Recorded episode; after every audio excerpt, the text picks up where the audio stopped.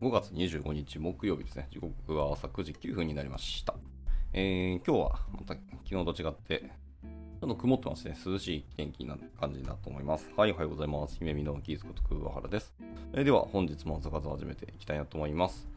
えー、っと、今日はですけども、タイトルにあります、世界初公開、えー、拡散の科学、なぜ人はリツイートするのかっていう記事ですね、読んでいこうと思います。えー、ツイッター社が出している、えー記事になるんですけど、ですね、ここを読んでいきたいかなと思ってます。まあなんか、確かにね、言われてみればリツイートっていうのが、ほぼほぼなんか、パッと記事見たりとか、パッとその投稿を見て、あ、これ良さそうだなっていうので、リツイートしますけどな、これリツイートするかどうかみたいな、あんま悩んだこと僕なくてですね、実は。リツイートするときはもうほぼほぼ脳死に近い感覚だなと思ってたので、これを科学だっていう風に言ってるのは気になったので、それを読んでいこうと思ってます。はい。で、えっ、と、今日の参加者ですけど、スーさんですね。おはようございます。ご参加いただきありがとうございます。じゃあ今からダラダラと読んでいこうと思ってます。はい。じゃあ行きましょう。えーこの記事はビジネスに関わる人々、特にマーケターやクリエイターに向けて、えー、と寄稿しました。皆さんはブランドの勝率を上げるために、様々なマーケティング指標による KPI 達成を目指して日々活動していると思います。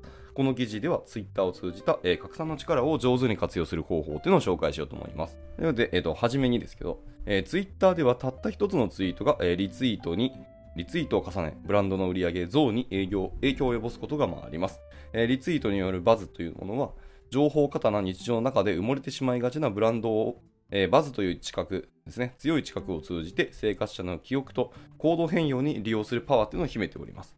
えージャガーリゴの、えー事例をご存知でしょうかと。料理のお兄さん、リュウジさんですね。の、えーツイートですけど、まあ、恐ろしく簡単に今流行りの、えーフランスの伸びるチーズマッシュポテト、アリゴをジャガリコで、えー連成することに成功しました。ジャガーリゴってやつですね。はい。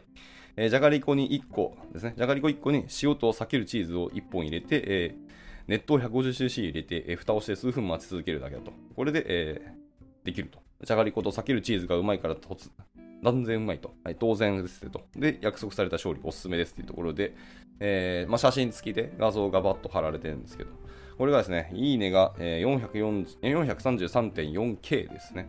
というので、43万いいねもらっていると。これえぐいですね。で、これに対して、えー じゃがりこ、じゃがバターがものすごくあの売れ渡ったらしくて、その当時ですね、カルビー株式会社から、あのじゃがりこ、じゃがバターが一時9倍のお詫びになったと。あの生産ラインがえぐいことだったらしいですね。在庫も足りなかったらしくですね。というのが、えっと、公式からあの記事が出たりするっていうところですごい面白いですね。はい。まあ、この例を参考に、えーじゃがりこで簡単にアリゴが連成できるっていうこのツイートは、えーたちまち拡散され、ツイッターの世界を超えて、えーじゃがりこが棚から消えたみたいな報告ツイートが、えー多数報告されるようになりましたと。すごい話ですね。リツイートによる拡散が、えーブランドの売り上げに一つ影響したいい事例ですと。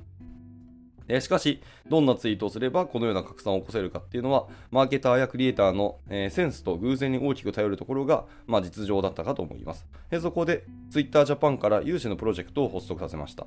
え部門を横断したメンバーで構成され、膨大なツイートデータをもとに、え拡散の仕組みっていうのをちょっと科学してみました。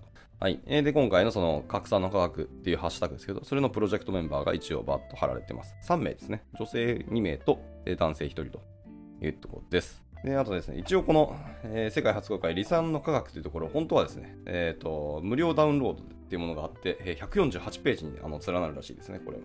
だけど、えー今回はそれを、さすがに148ページ読むの大変なので、それは読まないんで、この紹介記事だけでとどめようと思います。はい。で、続いて、えーリツイートの9つの発見っていうところです。はいえー、離散の科学ではバズに関する多くの発見を載せています、えーこのスライドはその中でもリツイートの世界に関する発見を9つにまとめたものです人を動かしたいとき、話題を作りたいとき、この9つは必ず押さえていただきたい要素です。ぜひ皆さんがツイートした、もしくはこれからツイートしようとする内容が、この9つに当てはまっているかチェックしてみてください。当てはまっていなくても安心してください。この、えー、離散の科学っていうハッシュタグを、えーダウンロードして読んだ後にはきっとできるようになっていると思いますと。はい。というわけで、えー、とリサの科学はまず4つのパートで構成されています。えー各パートから資料の一部を紹介して、えー抜粋して紹介したいと思いますと。えーこれちなみにこの中でそのリリツイートの科学のその9つの発見っていうところがあんま紹介されてない気がするんで、えー9つの発見が一応画像で貼られてるんで、の読むだけ読んでいこうと思いますね。えー9つの発見。1つ目は、フォロワー数に関係なく、えーバズは誰にでも起こせる。で、2つ目に、世の中ごとへの入り口となるバズの目安は1300リツイート。1300リツイート。あ、そうなんやそんなにする。で、3つ目に、ユーザーは16個の熱量でリツイートボタンを押したくなる。16個？へえ。で、4つ目。最もリツイートにつながる時間帯は深夜1時から5時台。1時からっていうのがまたえぐいですね。みんな寝てると思うんだけど、意外とリツイートにつながる時間帯はこの辺なんですね。えー、続いて5つ目。リツイートされるツイートは画像付きが最も多い。ああ、まあそれはそんな気がしますね。6つ目。フォロワー数は1300リツイート到達までのスピードを速めてくれる。はいはい。7つ目。拡散とハッシュタグには相関はないと。はい。8つ目。えー、拡散は基本的に72時間以内に収束をする。はい。で、9つ目。最も拡散されているカテゴリーは、えー、クラフトアスターって感じですね。はい。イラストレーションや工作などなど、クラフトなんたらっていうのが最も拡散されているカテゴリーだそうですね。はい。では、えっと、戻りまして、えー、拡散の科学ですね、えー、と4つのパートですね。それを一個一個読んでいきたいと思います。1つ目、パート1はそもそも拡散とはというところですけど、えー、パート1では1つのツイートがリツイートによって時に世の中ごとにまで消化する事例っていうのを紹介しています。で世の中ごとになるためには、えー、リツイートによって人の気持ちを動かす1つのツイートがコミュニティを超えて広がっていくことが、えー、重要になる。そのような事象を、え、資料では熱量電波というふうに名付けています。で、1300リツイートという数は、えー、世の中ごとになる、えー、拡散への入り口となるバズの目安となりますと。えー、ただ、1300リツイートという数字は、え、実はリツイート全体において0.1%の事象です。へー通に考えたら拡散を起こすことを難しく感じるかと思います。しかし、この0.1%の可能性に挑戦することこそが、えー、ブランドが世の中ごとになる、えー、成功の鍵となります。以降のパートで、えー、0.1%の可能性に挑戦するためのヒントというのを少し紹介していきたいと思います。で、パート2。えなぜ人は拡散するのか。えー、ホワイのところですね。えー、1300以上のリツイートを達成するには、えー、何がリツイートボタンを押したくなるきっかけだと思いますでしょうか、え、パート2では人がリツイートボタンを押したくなる、気持ちっていうものを機械学習を使って分析をしています。ユーザーがリツイートボタンを押したくなる16個の熱量っていうのを発見するに至りました。はい。でその熱量をグループで分けてみると、え6つの熱量電波という形にまとまりましたと。はい。で、その6つってやつが、え直感で広がる、え知識で広がる、主張で広がる、え納得で広がる、え声援で広がる、え欲求で広がると。で、その16個の熱量は、直感で広がるがまず6個に分けられるんですね。えー、ワウとファンと尊い、えー、癒し、感動、ショック。はいはい。癒しは大体猫とかそういう動物系だろうな。はい、っていうのが、えー、合計6つですと。で、知識で広がったやつは、えー、知っとくっていうですね、知っておくと得だなみたいなやつが一つと、えー、注意喚起っていうものですね。これが知識で広がる。で、三つ目の主張で広がるってやつは、えー、同調と、えっ、と、モノモースみたいなやつですね。はい、で、四つ目は、モノモースの場合でもなんかリツイートというか引用ツイートの気がしますね。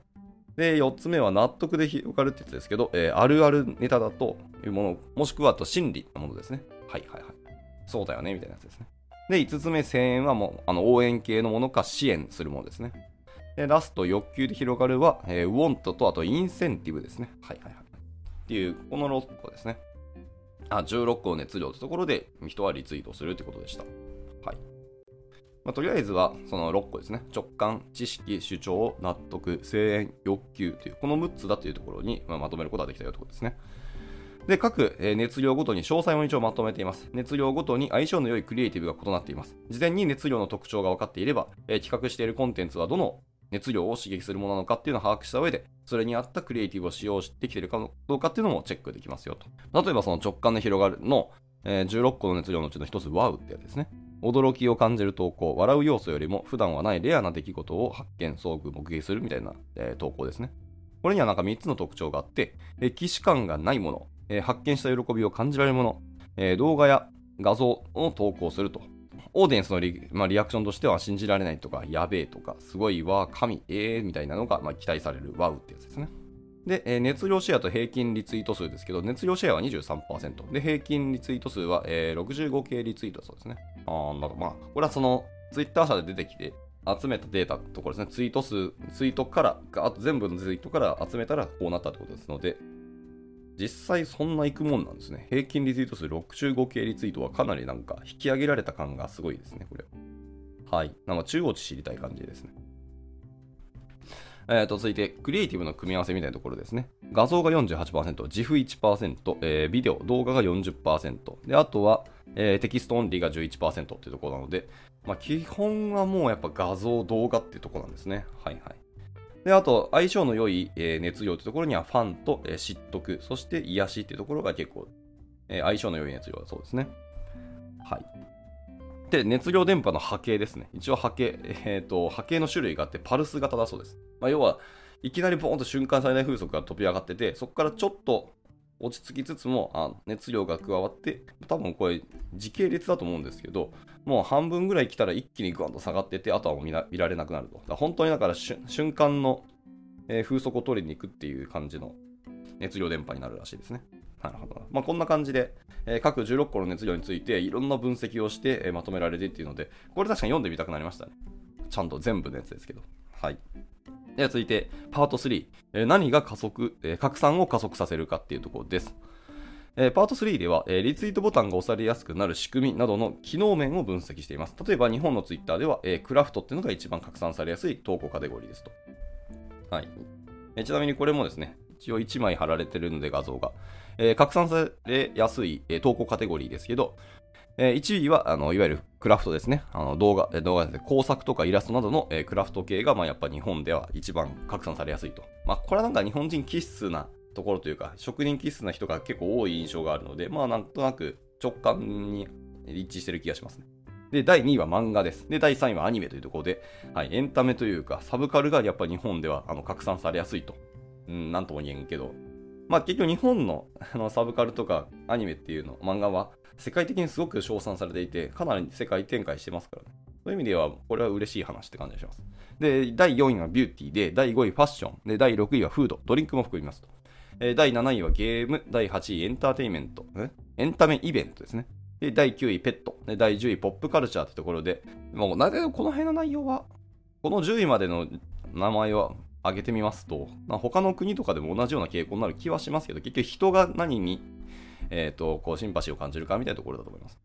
一応、20位まで出てるんで、そのまま続いていくと、第11位はテレビ番組ですね。で第12位、ライフスタイル。で、第13位は、えー、人気フランチャイズ店ですね。へ第14位は14位、旅行です。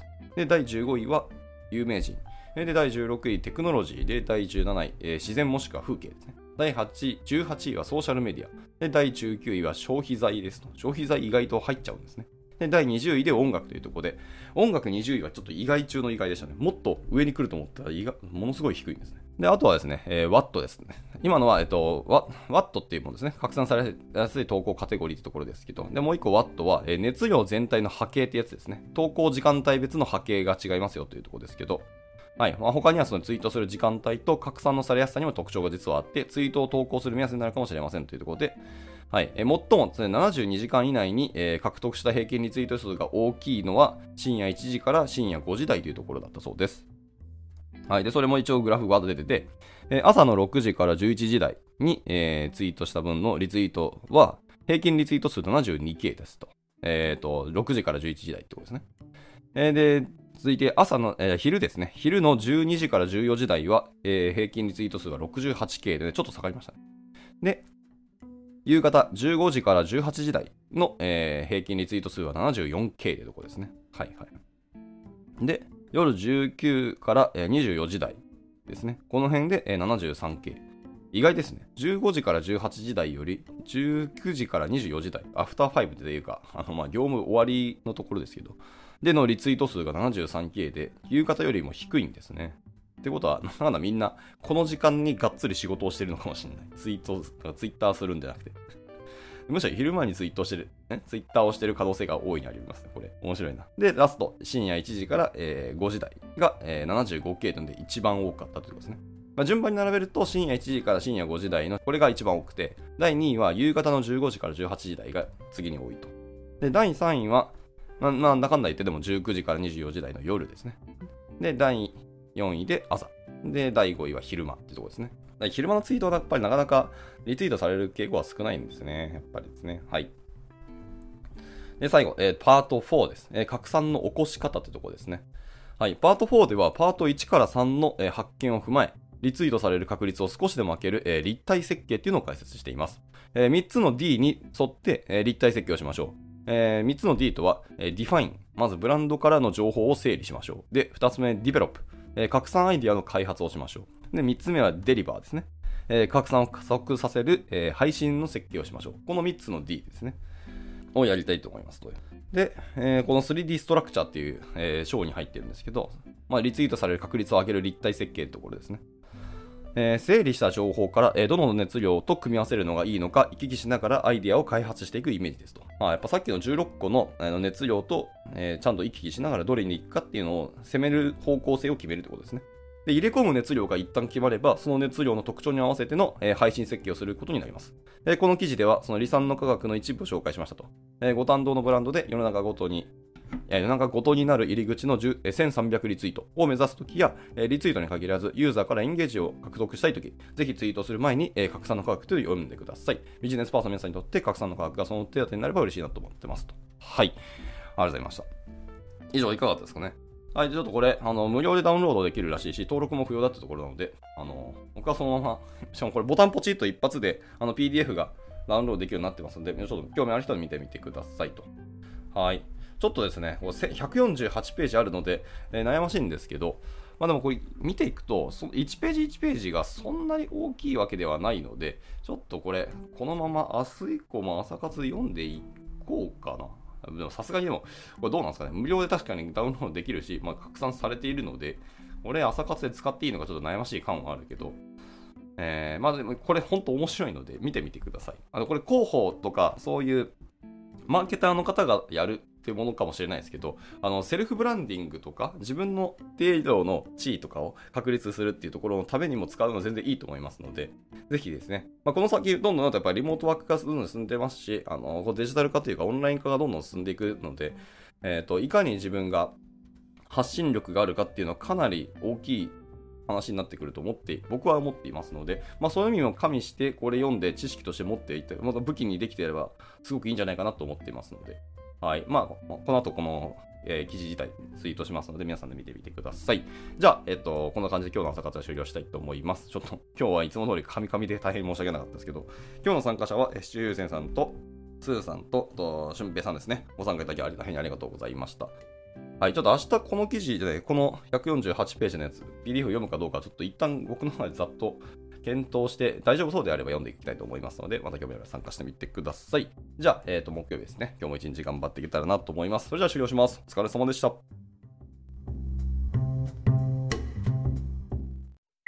And now, a short commercial break. 現在、エンジニアの採用にお困りではありませんか？候補者とのマッチ率を高めたい、辞退率を下げたいという課題がある場合、ポッドキャストの活用がおすすめです。音声だからこそ伝えられる深い情報で、候補者の興味関心を高めることができます。株式会社ピトパでは、企業の採用広報に役立つ、ポッドキャスト作りをサポートしています。気になる方は、カタカナでピトパと検索し、X またはホームページのお問い合わせよりぜひご連絡ください。